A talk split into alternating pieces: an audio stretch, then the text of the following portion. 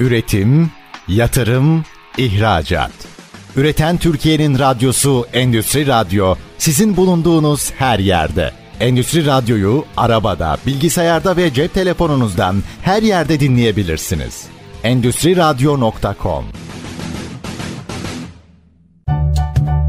Bahar Yıldırım'la Kurumsal Eğitim Dünyası programı başlıyor. Efendim merhaba, ben Bahar Yıldırım. Bahar Yıldırım'la Kurumsal Eğitim Dünyası programımıza bu hafta da hoş geldiniz diyoruz. Efendim her hafta olduğu gibi bu hafta da çok değerli bir konuğumuz var. Bugün Sayın Atilla Çilesiz bizlerle birlikte. Kendisi Cost Denetim Limited şirketinin kurucusu, genel müdürü. Atilla Bey hoş geldiniz, nasılsınız? Hoş bulduk, çok iyiyim. Sizler iyisiniz umarım. Bizler deyiz, çok teşekkür ediyoruz. Öncelikle programımıza katıldığınız için çok teşekkür ediyoruz. Sizinle aslında bugün denetim süreçlerini konuşuyor olacağız ve sizin aslında şu anda hayata geçirmek istediğiniz birkaç tane önemli proje var. Bunlardan bahsediyor olacağız ama öncesinde Atilla Çilesiz kimdir? Buyurun sizi tanıyalım. Tekrar teşekkürler. Atilla Çilesiz bin dokuz yüz seksen beş yılında Hollanda'nın kuzeyine doğmuş biridir. Sonrasında Türkiye'ye geri dönmüş. Sonrasında da Türkiye'de İstanbul'da eğitimini tamamlamış biridir. Evet, şunu merak ediyorum. Bu denetim sektöründe bir şirket kuruyorsunuz. Bu düşünce nereden ortaya çıktı? Daha önce kurumsal bir çalışan mıydınız? Yani buradaki aslında biraz kariyer yolculuğunuzdan bahsetmenizi isteyeceğim. Çünkü bizi çok fazla sayıda üniversite öğrencisi, sektör çalışanları dinlediği için aslında bir anlamda şirket kuran herkes bir girişimcilik örneği sergiliyor. Şirketin kuruluş hikayesini anlayalım. Sonrasında adım adım zaten projelerinize geçiyor olacağız. Tamamdır. Öyleyse ben kariyeri kısaca özetleyerek ilerleyeyim. Ben aslında üniversiteyi bir denetim sektöründe bu arada söylemek lazım. Bir evet. okulu yok, üniversitesi yok hı hı. hali hazırda.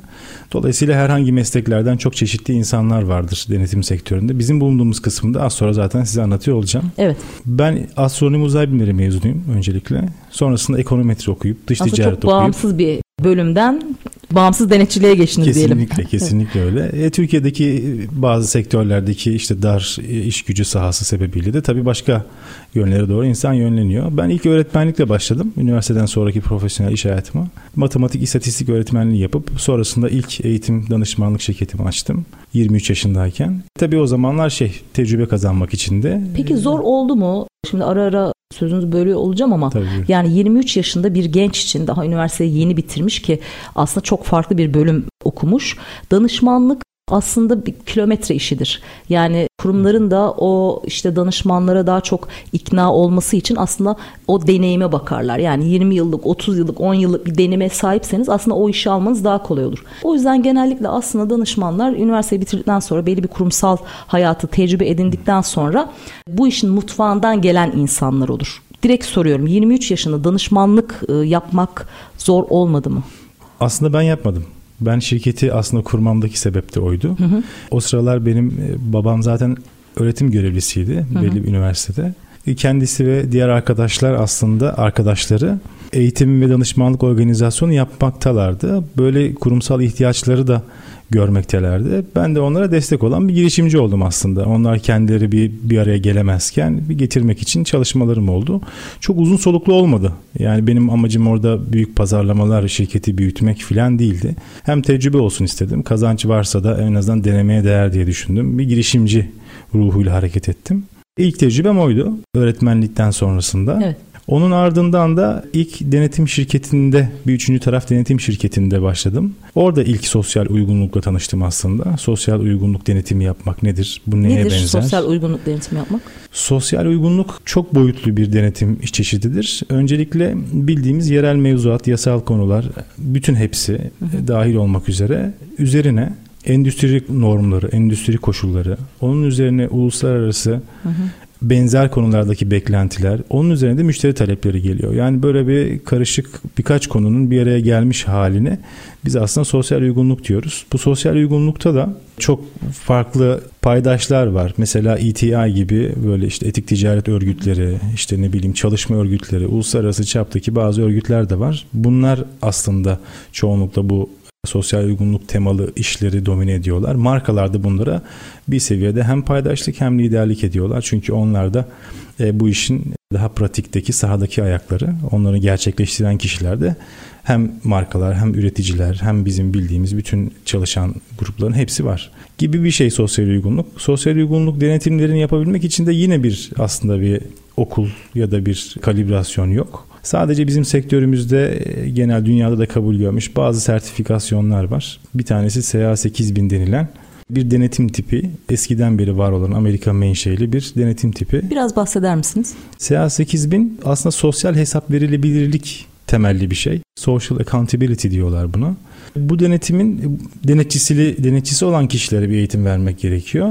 Ben o eğitimi aldım aslında. Bana ışık tutan da o oldu. Yani ben sosyal uygunluğu o eğitimi alana kadar çok da anlayamamıştım. Yani bunu biz pratikte bir anlam kazandırmaya çalışırken eğitimi alınca sonrasında fark ettim ki bu kariyer anlamında yatırım yapmaya değer bir konu. Çünkü yok. O zamanlar ben böyle bir denetim yaptığımı söylediğimde iki bin on bir yıllarında kimse bundan bir haberdi. Ki bunun zaten temeli de iki binlerin başına dayanıyor. Daha da eski bir şey de değil. Hı hı.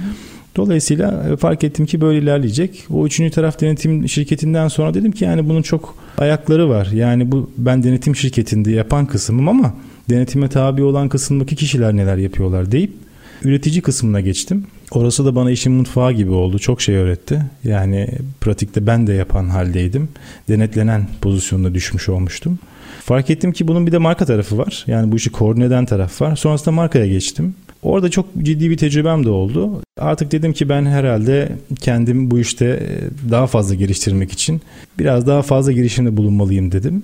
Ve kendi adıma, kendi şahsıma münhasır bir serbest, bağımsız sosyal uygunluk denetçisi olmak üzere o işimden de ayrıldım.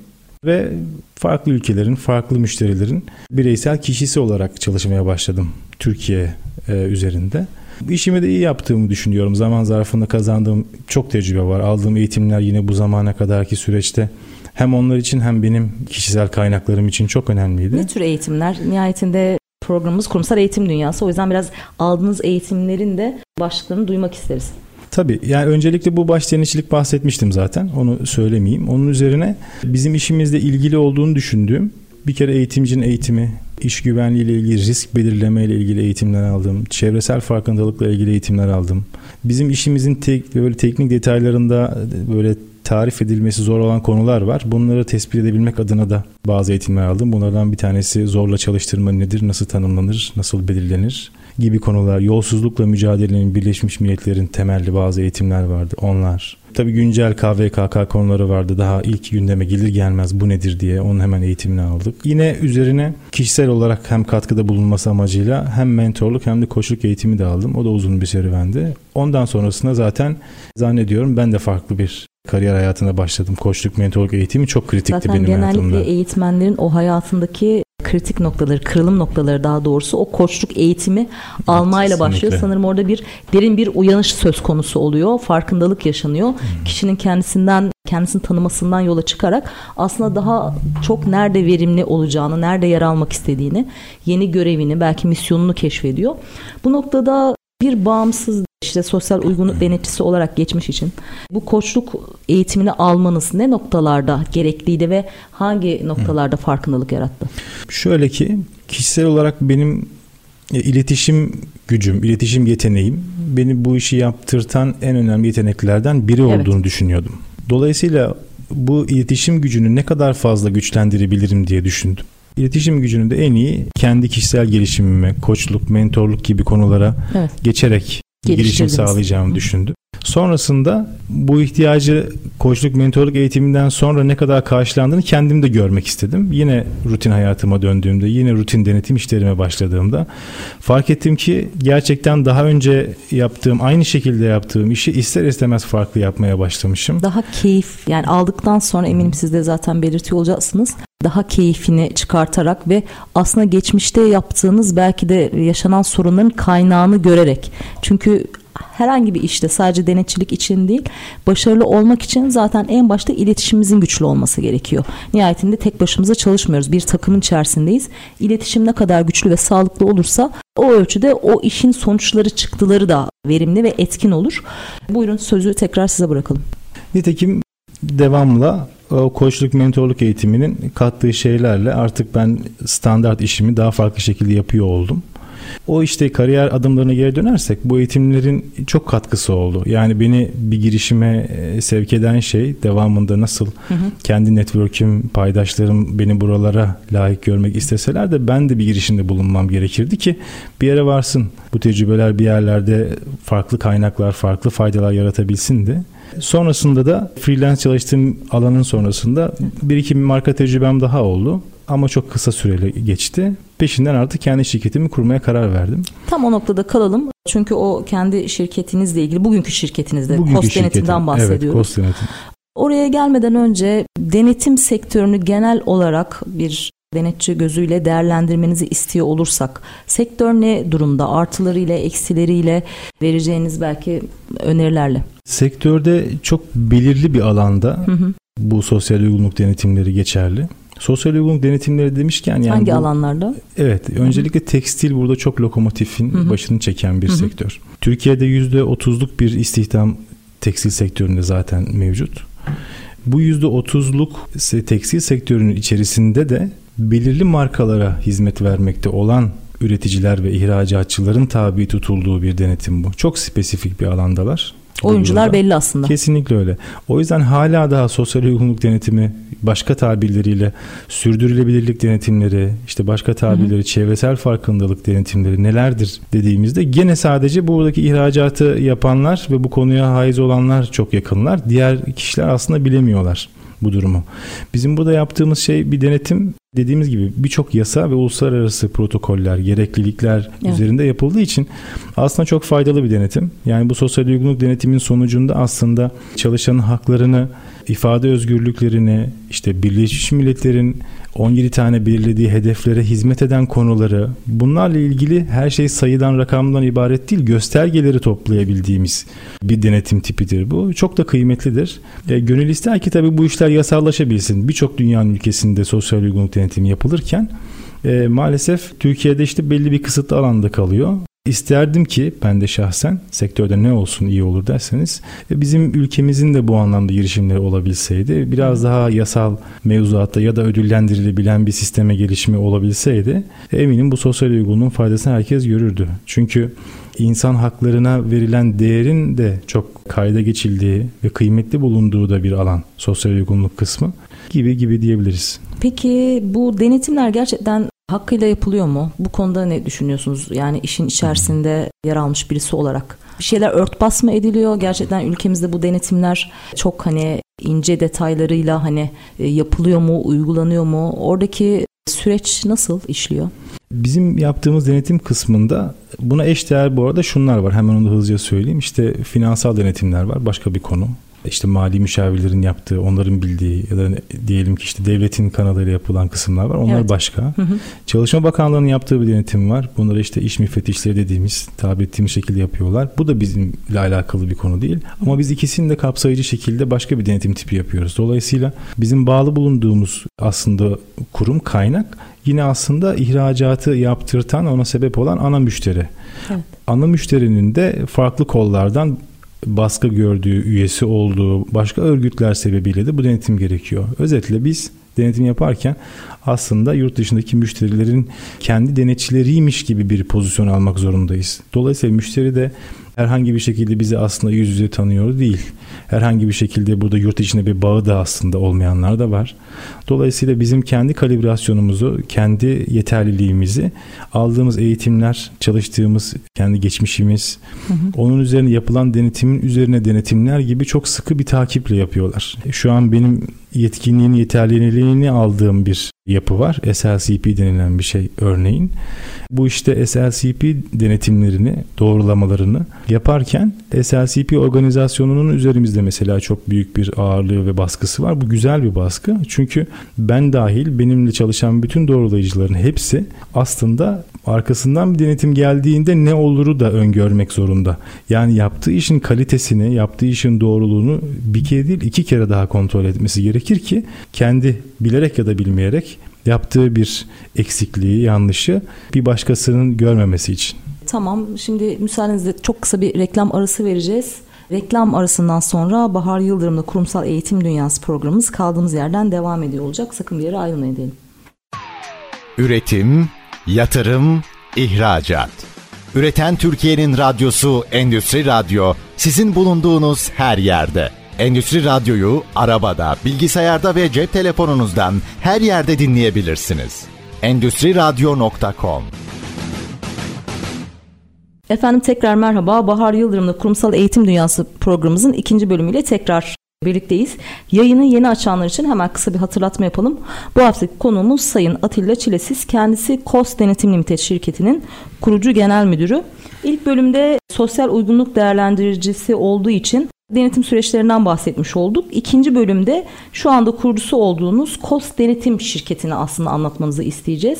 Şirket şu anda neler yapıyor? Biraz faaliyetlerinizi anlatın. Şirketimiz yerli bir şirket. Öncelikle onu söylemek lazım. Bizim bulunduğumuz sektörde yerli firmaların sayısı maalesef pek azdır. Çok, hatta yok diyecek kadar azdır. Bunlar da çok uluslu olması gereken kuruluşlar genellikle aslında. Çünkü bir denetim ya da bir doğrulama yaptığınızda bunun Avrupa, Kuzey Afrika, işte Bangladeş, Çin, Vietnam gibi ayakları da olması gerekir ki bir aldığınızda bir yetkiyi sürdürebilirsiniz. Benim girişimimle birlikte aslında kendi tecrübemi de orada aktarmak lazım. Ben kendim Avrupa'da, Kuzey Afrika'da da tecrübe kazanmamdan sebep de belki de buralara kadar geldi. Bu şirketin yetki belgesi anlamında söylüyorum. Nitekim uluslararası bir denetim yapmaya yetkili bir denetim şirketi olduk K O S olarak. Yaptığı işlerden en en en önemlisi bu dediğimiz S L C P denetiminin ve doğrulamasının yapılabilen yetki belgesini almış bir Türk şirketi olması en önemli özelliği. Biz diğer denetim yaptığımız diğer müşteri denetimleri gibi denetimleri aslında ikincil öncelikli işler olarak tanımlıyoruz. Çünkü bu bahsettiğimiz denetim dünyadaki neredeyse birçok bilinen markanın ortak dille ortak kabul ettiği bir denetim tipi.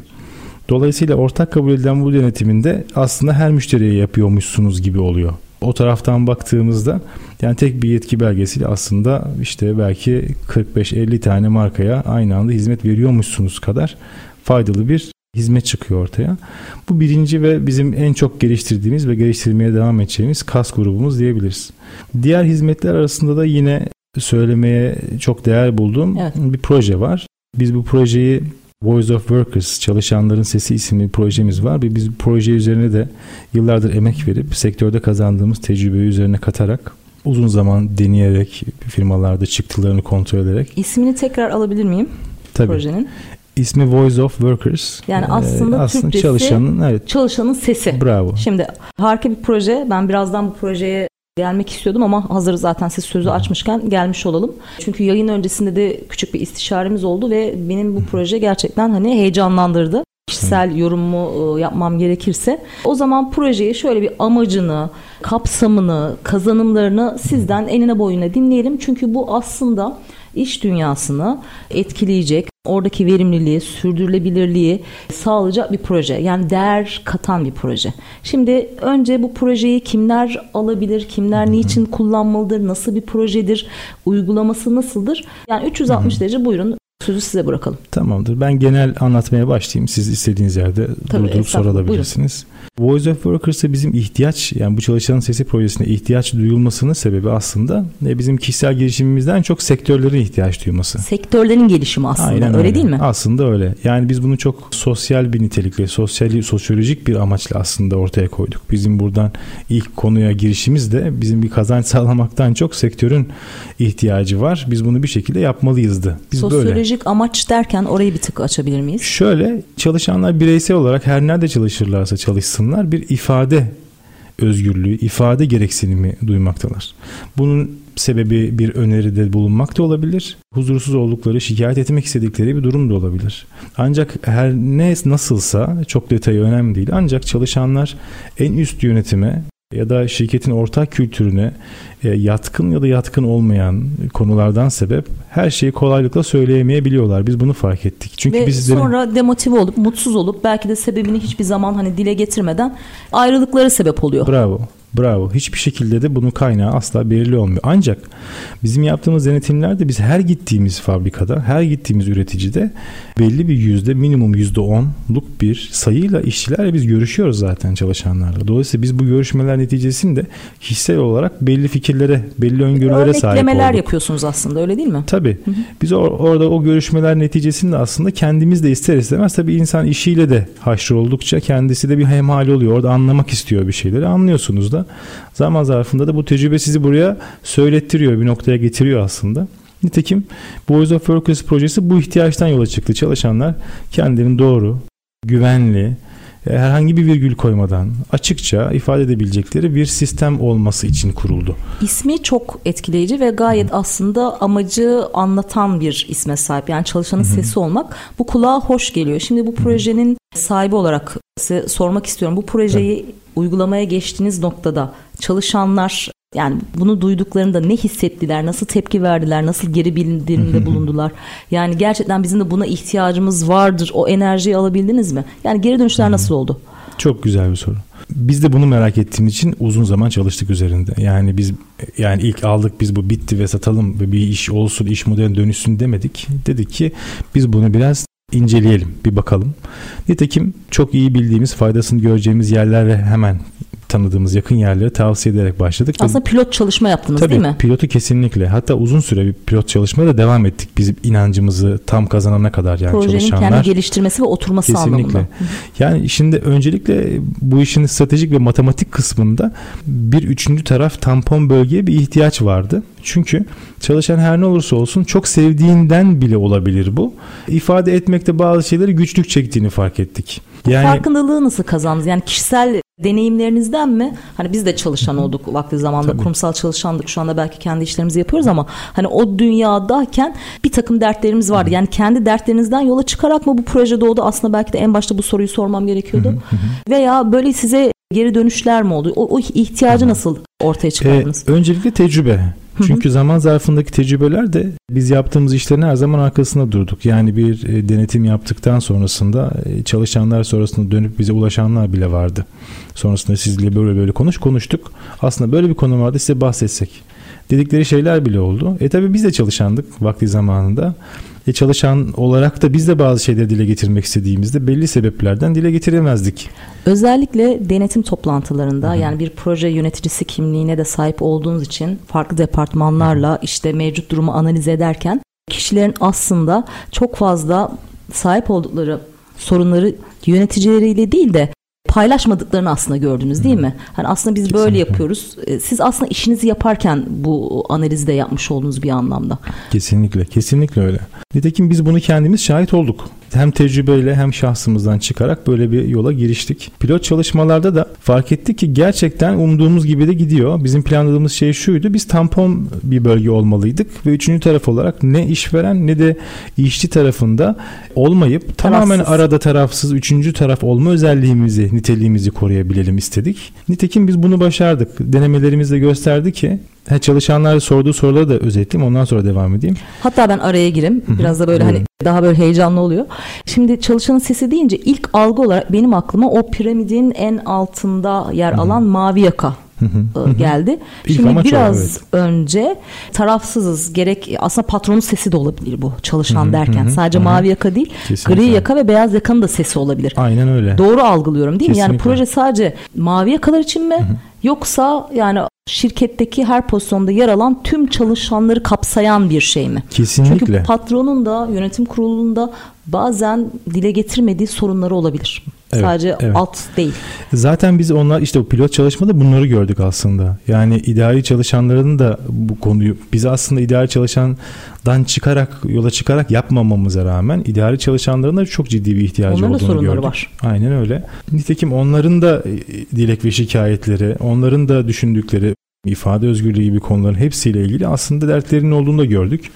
E zaman zarfında bu farkındalıkları da birleştirdik. Nitekim hepsi aslında eşit. Yani yönetimde olan kişi bile aslında bunu kullanabilir. Aslında metod dert olarak. Ortak. Yani öyle. Hedef ortak. O hedefe giden yolda amacımız zaten verimliliği artırmak için önümüzdeki engelleri kaldırmak. Bu sadece kullanılan işte makinelerin, sistemlerin, yazılım programlarının geliştirilmesi değil, insanın, yani çünkü merkezde insan var, insanın problemlerini de ortadan kaldırmak gerekiyor. Oradaki sürecin daha etkin ve verimli olması için. Bu noktada ilk başta tabii ki süreci analiz etmek için çalışanların sesini duyuyorsunuz. Evet, evet. Sonra ya sonra. Şu kısmı önemli. Buyurun. Onu söylemeden tabii. geçmeyeyim. Çalışanlar öncelikle zaten ilk sordukları sorular bize. Biz bu işi şekillendirirken nasıl şekil alacağını sahada görmek istedik zaten. Çalışanlar ilk sordukları sorular bize.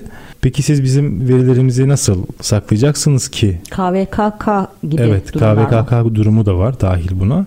Bizim kişisel verilerimizi paylaşmayacağınıza nasıl emin olabiliriz oradaki gibi çok net sorular sordular. Oradaki kısımları nasıl yönetiyorsunuz o zaman öyle sorayım. Ee, öncelikle biz hiçbir adresleme yapmıyoruz. Yani ne demek o? Adresleme derken ne telefon, ne isim, soy isim, ne kimlik, ne lokasyon, ne saat, dakika hiçbir şey belli değil bu sadece kısmında. Sadece fikir önemli. Evet, yoğunlaşmak gereken şey bir dilek ya da şikayet konusu. Konu. Aynen öyle. Buna yoğunlaştıkları zaman da şimdi bizim ilk metodumuz her zaman şey olur. E, endüstride de karşılaşırsınız. Bir problem çıktığı zaman dur problemi çözelim denilir. Tabii ki çözülsün. Ayrı bir konu. Hı hı. Ama probleme sebep olan kök sebep nedir? O kök sebep çözülmezse tekrarlamaz mı bu soru? Sadece halı altına süpürmüş demek oluruz. Demek lazım. Dolayısıyla buradaki dilek şikayetler alındığında aslında onu yönetmek için de devamında bir bilgi, bir eğitim, bir farklı mekanizma gerekiyor. Nitekim devamını da anlatayım. Bundan sonrasında biz bu bütün sorunları giderip çalışanların güvenini kazandıktan sonra çok akademik seviyede de bir anket düzenlemeye karar verdik. Bu anketi de kendi konuştuğumuz Voice of Workers hizmetinin içine dahil ettik. Bu ankette de... E, ba- sizin geliştirdiğiniz bir metodoloji oldu değil mi anket? Kesinlikle. Evet. Yine adresleme yapmadan yapacağımız Hı-hı. bir anketti. Yine kıymetli bulduk ve böyle bir talep de zaten vardı. Çünkü yine sosyal uygunluk gereğinde Hı-hı. bu Birleşmiş Milletler'in amaçlarından bir tanesini de biz dolduruyoruz, içini dolduruyoruz. Aslında Hı-hı. milli bir fayda da var şu yaptığımız kısmında. Aslında başka kısmında. Bir şey de hizmet ediyor yani. Kesinlikle şirketin öyle. Sorunu çözerken Hı-hı. aslında resmin bütüne de hizmet eden bir durum var. Kesinlikle öyle. Barışçıl olmakla ilgili bir madde var mesela. Tamam. Barışçıl olmak ve iyi iletişim kurabilmek gibi maddeleri kapsayan bir girişim aslında bu kısmı. Nitekim anket de bunun bir tarafıydı. Ankete de giriştik. Ankette de işte bağlılık, memnuniyet, motivasyon gibi belli parametreler çıkarıp farklı Hı-hı. korelasyonlarla değişkenleri değerlendirdiğimiz, oradaki asıl probleme insanları doğru yere kanalize edilebilecek noktalar çıkarttık ortaya. E tabi burası çok kıymetli oldu. Buradan sonrası artık. Evet. Ya sonra demiştik çalışanlar bu seslerini duyurabilecekleri bir platform aslında onlara sunuyorsunuz. Bravo. Nihayetinde ön ayak oluyorsunuz, bir araç geliştiriyorsunuz ve bu araç sayesinde herkes birbirini aslında duyuyor. Duymak o şirketteki sorunun çözümü için aslında ilk adım, yani farkındalık kazanmak. Peki yani teşhis ediyorsunuz bir anlamda, röntgenini çekiyorsunuz. Doğru. Adına her şey diyebiliriz. Peki tedavi için, yani sorunlar ortaya çıktı, e, sizlerin geliştirdiğiniz metodolojilerle analizler yapıldı ve nihayetinde artık reçeteyi yazma zamanı diyelim. Süreç bundan sonra da burada bitiyor mu yoksa devam ediyor mu? Sürecin devamında aslında oradaki iş gücünü yöneten yönetim birimlerinin işte orta kademe olsun, üst kademe olsun, hangi kademede olursa olsun yönetimsel bir yeterlilik de gerekir. Çünkü bu verdiğimiz aslında veriler incelemeye çok değer ve oradaki değerlendirmenin sonucunda da bir çok kaliteli bir sonuç sunacak. Bir know-how'a bir öğrenilmiş Bravo. Dersler aslında. Bravo. Dolayısıyla hani biz buradan bu bunu süzüp verdiğimiz verileri de değerlendirilebilecek kişilerin aslında olması gerekir orada. Rollerin olması lazım. Bravo. Evet. Aynen öyle. Yani bunu şey demek de oldu, işte eğitim konusuna girmiştiniz. Eğitim evet. burada gerçekten şart. Yani bizim bildiğimiz kısmında özellikle hani lokomotif sektör tekstil dedik. Evet. Tekstil kısmında hani büyük... Neden tekstil? Loko- yani Türkiye'nin lokomotif sektörlerinden biri Hı-hı. tekstil. Ancak bu uygulama işte hangi sektörlerde işte uygulanabilir diye de soracağım. Birçok daha merak ettiğim soru var. Hemen kısa bir reklam arası verelim tekrar. Efendim kısa bir reklam arasından sonra kaldığımız yerden Atilla Çilesiz ile sohbetimiz devam edecek. Sakın bir yere ayrılmayın diyelim. Üretim, yatırım, ihracat. Üreten Türkiye'nin radyosu Endüstri Radyo sizin bulunduğunuz her yerde. Endüstri Radyo'yu arabada, bilgisayarda ve cep telefonunuzdan her yerde dinleyebilirsiniz. Endüstri Radyo nokta com Efendim tekrar merhaba. Bahar Yıldırım'la Kurumsal Eğitim Dünyası programımızın üçüncü bölümüyle, yani maalesef son bölümüyle tekrar karşınızdayız. Yayını yeni açanlar için hemen yine programımızın başında hatırlatma yapalım. Bugünkü konuğumuz Sayın Atilla Çilesiz. Kendisi Cost Denetim Limited şirketinin kurucu genel müdürü ve ikinci bölümde Voice of Workers, yani çalışanın sesi adlı bir kendilerinin geliştirdiği, yani Cost Denetim Limited şirketinin geliştirdiği bir projeden bahsetti. Aslında adı da bu projenin amacını bir anlamda ifade ediyor. Herkesin süreç içerisinde yaşadığı birçok problemler var. Gerek insan kaynaklı, gerek iletişim kaynaklı, gerek süreç kaynaklı, ama çok fazla sorulmadığı sürece belki dile getirmiyoruz. İşte bu o, proje, uygulama, ki bunu şu anda adım adım zaten projeyi tanımaya çalışıyoruz. Çalışanın sesine aslında bir anlamda ön ayak olacak, araç olacak bir platform sunuyor. Şimdi bu platformda ikinci bölümde çalışanların bu uygulama, bu proje sayesinde dertlerini, şikayetlerini ve önerilerini dile getirdikleri bir alan. İşte ya sonra diye e, soruma devam etmiştim. Peki bu şikayetler ne oluyor? Yani bir çözüm için nasıl adımlar atılıyor? Tam bunu sorduğum sırada aslında özellikle hep tekstil sektörünün altını çiziyorsunuz. Her sektörde uygulanabilir mi? Bir onun cevabını almak Kesinlikle. istiyorum. Ama her tekstil daha elverişli mi? Tekstil daha elverişli demek doğru olmaz. Bizim çıkış noktamız tekstil evet. aslında. Projenin Bravo. başladığı sektör.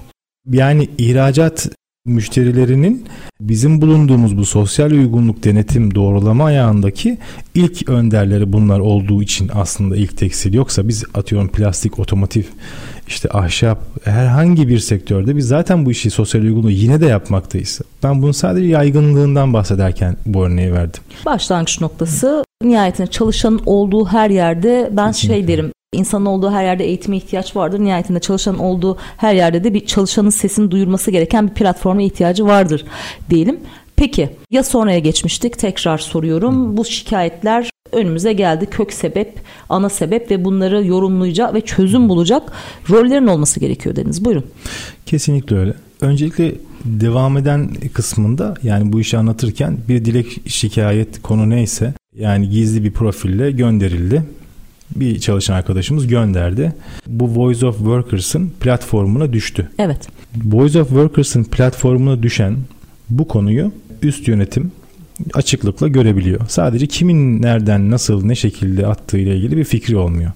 Dolayısıyla bu konuyu şimdi ele almak lazım. Çok ince araya gireceğim çünkü hani onun altını çizmek önemli. Evet. Çalışanın oradaki ismin olmamasının sebebinin avantajlı bir durum. Hani K V K K haricinde de öyle bir sınır ve kısıt olmasa da bence de hani ismi olmamalı. Çünkü hani çalıştığınız yer, ekmek yediğiniz yer nihayetinde. Şikayet etmeyi çok doğru bulmayabilirsiniz. O yüzden bazen şikayetlerimizi paylaşmaktan da çekiniriz. E, sadece K V K K'ya bağlamayalım aslında. Yani kişinin hani ne derler? Abiyane tabirle şimşekleri üzerine, hani dikkatleri üzerine çekmemesi adına da, rahatça şikayet edebilmesi adına da o şikayetin kimden geldiği belli değil aslında. Onun tekrar altını çizelim. Bunun da adına adresleme yok diyoruz. Buyurun. Kesinlikle öyle. Bu arada ya bunun kaynağında da şunlar var. Çok kısaca onu da söyleyeyim. Ya biz çok saygılı bir toplumdan geliyoruz. Dolayısıyla çalışan profilleri de bizim toplumumuza tabii ki ayak uyduruyor. Yani buradaki tek sebep bir şeylerden korkmak, çekinmek gibi algılanmasın. Yani insanlar gerçekten yani ekmek yedikleri yer bilinciyle hep hareket ediyorlar. Oradaki iyi bir şeyi farklı bir şeye dönüştürürken, yani bir ödüllendirme mekanizması olduğunu düşünelim. Şikayet atmadı, öneri attı. Onu da atmayabilirler aslında normal süreçlerinde. Evet, evet. Ama evet. Voice of Workers konusu gündeme gelince insanlar diyorlar ki, "Aa, demek ki bir kayıt yok. Kimse de bilmiyor attığım. O zaman diyor ki ben bunu göndereyim. Faydaları ne olur?" diyor. Ki biz şikayet konusunu bile iyileştirme fırsatı olarak değerlendiririz. Tabii ki. Bizim için şikayet konusu asla çalışanın bir problemi var, nasıl bir problemi olur falan gibi bir yaklaşımın söz konusu değil. Tabii o zihniyetlerden artık çıktık. İyileştirilmesi Hı-hı. gereken bir noktadır aslında. O dikkat çekilmesi, odaklanılması Hı-hı. gereken bir noktadır. Bu anlamda sürdürülebilirliğin sağlanması için de büyük bir katkıdır. Çalışanın Kesinlikle. aslında hem sesi ve hem katkısı belki projenin adı olabilir. Ve ben belki sözü sizden hani devralıyorum ama gerçekten heyecan verici bir proje olduğu için de altını çizmek istediğim noktalar var. Nihayetinde kurumsal dünyadan da geldiğimiz için bu tür şeylerle çok karşılaştık ve çalışanların aslında bir anlamda o kadar doğrudan veya dolaylı faydalı bir proje ki birçok çalışan şikayet ederken bir anlamda da aslında çorbada tuzunun bulunduğunu da hissedip aslında kendini değerli de hissediyor. Yani bir şeylerin iyileşmesinde sadece önüne verilen, konulan işi yapmıyor, resmin bütününe katkı sağlıyor. Yani kendi çalışanın kendi kendine değerli hissettiren de bir proje. Buyurun. Kesinlikle öyle. Bir dilek ya da şikayet var oldu. Platformda yönetim kısmından herhangi kimselerse tanımadığımız onlar bunu ele almaya başladılar. Şimdi problem ortada var ama bu probleme sebep olan şey problemin kendisi mi? Yoksa bunun kökünde yatan başka bir sebep mi diye analiz etmek lazım. Her evet. şeyden önce kök sebep analizini yapmak, sorunu tanımlayabildiğinizi varsayalım. Hala bu problem çözülmüş bile sadece değildir. Sadece teşhis ediyor. Hala teşhis ediyoruz. Kes, kesinlikle öyle. İlerleyen serüven böyle oluyor. Yani gerçekten çok yatırım yapılmış bir insan kaynakları ya da çok yatırım yapılmış bir yönetim organizasyonu kendi içerisinde şirketlerin yoksa bu konuları kökünden çözebilmek gerçekten zor da olabilir. Dolayısıyla buralarda İşletmelerin biraz daha öngörülü olup bu destekleri de almak, bu eğitime yatırım yapmak, bahsettiğiniz gibi eğitime yatırım yapıyor olmaları da gerekir. Çünkü bu elde ettiğimiz bir sürü veri var gün içinde, hani bilirsiniz yazılım kısmında da çok geçer, big data derler. Yani her zaman konu her zaman her yerdedir. Rutinde de çok şey olur ama göremezsiniz. Durum aslında biraz böyledir. Buradaki kaynak verilerin hepsi çok kıymetlidir. Hepsi bambaşka şeylere sebep olur. Hiç görmediğiniz, görünmeyen problemleri ortaya çıkartır. Siz bunu çözerseniz sektörünüzde olduğunuz yerden zaten ayrışırsınız bir kere her şeyden önce. Yönetim sisteminiz değişir. Son artık artık bu geldiğimiz yüzyılda en çok değer verilen personele yatırım kısmını çözmüş olursunuz. Motivasyon problemlerini çözmüş olursunuz. İnsanlar maaşlarından memnun değiller. Bunları da çözmüş olursunuz. Birçok problemi aslında el atmış, kökünden gelişme sağlamış olursunuz. Çünkü şirketlerin günümüzde özellikle aldığı eğitimlerin başında çalışan mutluluğu, çalışan sadakati hmm. de var. Yani şimdi bu eğitimler belki şu anda günümüzde katalog eğitimleri olarak satılıyor. Ya gelelim bir gün işte eğitimi verelim şeklinde. Ben her zaman şunun hmm. farkındalığını anlatmaya çalışıyorum aslında programlarımda da. Eğitim dediğimiz şey sadece gerçek değişim ve dönüşüm için aslında düğmeye basmaktır. Farkındalık yaratır. Gerçek değişim, dönüşüm için tıpkı bir doktorun hastasını ele almış olduğu gibi doğru teşhisi koymak. Hastalığın hani o kök sebebini dediğiniz gibi gerçek noktasını bulmak ve orayı tedavi etmek gerekir. Yani aslında sizin bu noktada Voice of Workers dediğimiz projede siz hastalığın doğru teşhisi içinde bir hamlede bulunuyorsunuz. Ve nihayetinde o hastalık teşhisi olduktan sonra belki hangi gruba, hangi eğitimlerin verilmesi gerektiğiyle de ilgili bir öneride bulunuyorsunuz ki zaten projeyi Bravo. bu noktada da artı bir değer katan Hı. ikinci fazı da bu olsa gerek. Buyurun. Kesinlikle öyle. Dinleyelim. Buradan sonrası da aslında sizde kalmış oluyor. Şimdi kök sebep belirlendi. İnsanlar bunları teşhis etmeye başardılar bu aracılıkla. Biz eğitim şirketi değiliz. Biz eğitim organizasyonu. Ama çözüm ortaklarınız var eğitim şirketleriyle. Kesinlikle. Kesinlikle öyle. Dolayısıyla buradaki eğitim ihtiyaçlarını böyle belirledikten sonra buna da devam etmek lazım. Bu süreci sürdürmek, devam etmek, film yarı kalıyor. Diğer Kesinlikle. türlü film yarıda bırakmış oluyoruz. Kesinlikle öyle. Yani bu örnekler, dünyada çok örnekleri vardır bunların. Yani dilek ve şikayetin ne kadar önemli olduğunun, şirkete neler kattığının bir birçok örneği var. Bilindik markalar da var. Yine çok saymayayım marka ama. Nitekim çalışanların aslında kaynağındaki problemlerin, kaynağındaki değerlendirmelerin şirkete ne büyük katkılar getirdiğini, nasıl bir karlılık sağladığını, insana yatırımın böylesinin nasıl bir değer olduğunu anlatan çok konular var. Nihayetinde İşte çalışan mutluluğu demek sadece çalışanların işte maaşlarına belli oranlarda, belli periyotlarda zam yapmak değil. Adamın derdi farklı da olabilir. İşte onu bulduğunuz an o sesten, zaten o ses yükselecek. Derdini kendi söyleyecek. Sizin tahmin etmenize gerek kalmayacak. O derde çare olmak, o derde ilaç olabilmek. Zaten başka yerlerde aslında sorunlar varken şirketin bir anlamda belki de özetleyecek olursak odaklanması gereken noktayı belirleyecek bir pusula olacak. Yani senin derdin burada, kanayan yara burada, sen burayı iyileştir, buraya pansuman yap şeklinde. Proje gerçekten heyecan verici ve daha da ses getireceğine inandığınız bir proje. Peki evet. bundan sonraki projeye dair eklemek istedikleriniz varsa onları alalım veya bundan sonraki hedeflerinizle ilgili. Buyurun, tekrar sizi dinleyelim. Bundan sonraki hedeflerimiz bizim Türkiye'de var olan iyi bir denetim şirketi olabilmek. Daha fazla kişiye, daha fazla üreticiye. İyi bir denetim şirketi olabilmek ne demek? Ee, çok genel bir tanım tabii haliyle. Şöyle söyleyeyim. Biz emeğe karşılıklı katkıda bulunmaya, kişisel gelişime, yatırım yapan, buna inanan bir grubuz. Biz bunlara değer veriyoruz. Dolayısıyla yerli firma olarak da bir sayısı olmayan bir alandayız. Yani Türkiye'de kaç tane bu işi ne seviyede yapan var derseniz yoktur.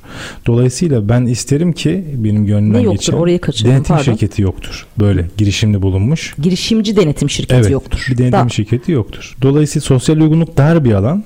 Hem aynı zamanda darda bir alan. Buralarda da biz kendi yaptığımız iş gücü emek yatırımının da hem sürmesini hem artmasını da isteriz. Çok kısa vadede yani hem şahsen tecrübe ettiğim hem alanında bulunduğum Avrupa kısmı, Kuzey Afrika kısmı, diğer bölgeler, bunu Çin'le de dahil edebiliriz. Büyütüp bu denetim şirketini daha fazla alanda hizmet verebilen bir yapı haline dönüştürmek benim hedeflerimden bir tanesi. Aslında daha çok şirkete, daha çok çalışana, daha çok insana ulaşabilmek nihayetinde. Şimdi çalışanın sesi, çalışanın sesi projenin sanki bir hani detaylarını, uygulamasını anlattık aslında. Hani amacını anlattık ama şimdi siz bu projeyi geliştiren, uygulayan ve sonuçları gören ve değerlendiren bir denetçi şapkasıyla da çalışanlar ne istiyor? Yani biraz da bunlardan bahsedelim isterseniz. Hangi sesler daha çok yüksek? Çalışanlar dinlenmek istiyor bir kere. Din, beni dinlesinler istiyor. Her şeyden önce en önemli konu bu. Dinlenilmek istiyorlar. E, dinlemek sadece sessiz bir eylem değil. Tabii dinlerken değer verdiğinizi de hissettirirsiniz karşı tarafa. Aktif dinleme aslında. Kesinlikle öyle. Etkin dinleme. E, çalışanlar her ne kadar bunları böyle dile getirmiyor olsalar da, alan zemin bulamıyorlar olsalar da bu ihtiyacı biz Voice of Workers uyguladığımız yerde çok açık ve seçik görüyoruz. Çalışanların ilk ihtiyacı bu dinleniyor olmak ve dinlenmekten devamı da bu problemlerin, çünkü şirketin her şirketin neredeyse ortak kültüründe bir ekip olarak bir yere gelmek vardır. Yani hiçbir şirkette bireysel olarak bir yere gelinmiyordur. Bir ekiple çalışılıyordur. Çalışanlar da bu ekibin önemli parçasıdır ve hep beraber bir yere gelinir. Dolayısıyla çalışan da ister ki biz de bu ortak kültürün bir yerlerindeyiz, bir taraflarındayız ve biz değerliyiz. Bizim değerliyiz ki bize soruyorlar. Kesinlikle öyle. Ve bu soruların karşılığını aldıklarında da bunları da dikkate alıp saygınlıkla da hayata geçirebiliyorlar. Peki, bunları görmek ve duymak isterler. Şunu siz anlatırken kafamda projeyi de hayal etmeye başladım. Peki bu sistem, bu proje başlatıldı. Buradaki tetikleyici unsur nedir? Yani ilk kurulda herkes bir aklına gelen ilk üç beş şeyi yazdı veya girdi. Neyse oradaki sistem veya yazılım. Ya sonra yani buradaki projenin de o kurum içerisinde sürdürülebilir olmasını nasıl sağlıyorsunuz? Yani ben çalışanım, bir uygulama geldi. Bana yöneticim dedi ki Bahar artık burada derdin her şeyini buraya girebilirsin. Bir şeylerin tetikleyici olması lazım. Yani üç ay sonra aklıma geldikçe mi girmeliyim yoksa belli periyotlarda mı girmeliyim? Ee, yine sistem bana uyarı mı veriyor olmalı? Bir şeyler alarm mı verecek? Soruyu sanırım hmm. anlatabildim. İki, iki, iki kısım var aslında. Yani öncelikle dilek şikayette bulundukları yer aktif bir yer. Yani söyle söyle yaz yaz belli bir süre sonra oradaki kullanım azalabilir mi? Yani projenin kendi içerisindeki sürdürülebilirliğini aslında öğrenmek Bravo. istiyorum. Zaten bireysel olarak biz bu kurulumu yapmak zorundayız ki doğru ifade edebilelim. Üçüncü taraf olarak da bir varlık göstermeliyiz ki evet. doğru güven alanını da oluşturabilelim. Dolayısıyla biz oralarda insanlara, herkese, tepeden tırnağa kadar bütün kadroya biz şunu ifade ediyoruz. Diyoruz ki Voice of Workers her zaman kullanılabilecek, her zaman sizin dilek ve şikayette bulunabileceğiniz bir alan. yedi yirmi dört bulunabilirsiniz. Ancak tabii ki yani iş yerinde bulunduğu müddetçe yapmasını söylüyoruz. Çünkü orada anlamlı konular var. Nitekim devam eden sürece gelirsek çalışanlar bu dilek şikayetlerinde bulun, dilek şikayetlerde bulunmak için bir kare kod kullanıyorlar. Ondan bahsetmedik sanırım. Bahsedelim. Süremiz biraz kısıtlı. Ondan önce bir soru sorabilir miyim? Karakoda gelelim. Çünkü buyurun. Daha çok buradaki son bir soru soracağım. Hatta saate baktım şu anda. Çalışanın sesinden ziyade paydaşların sesi mi olmalı? Veya bu amaçla mı anlattınız aslında? Yani o kurumun müşterileri var, tedarikçileri var, çözüm ortakları var. Sadece çalışanları yok, paydaşları var.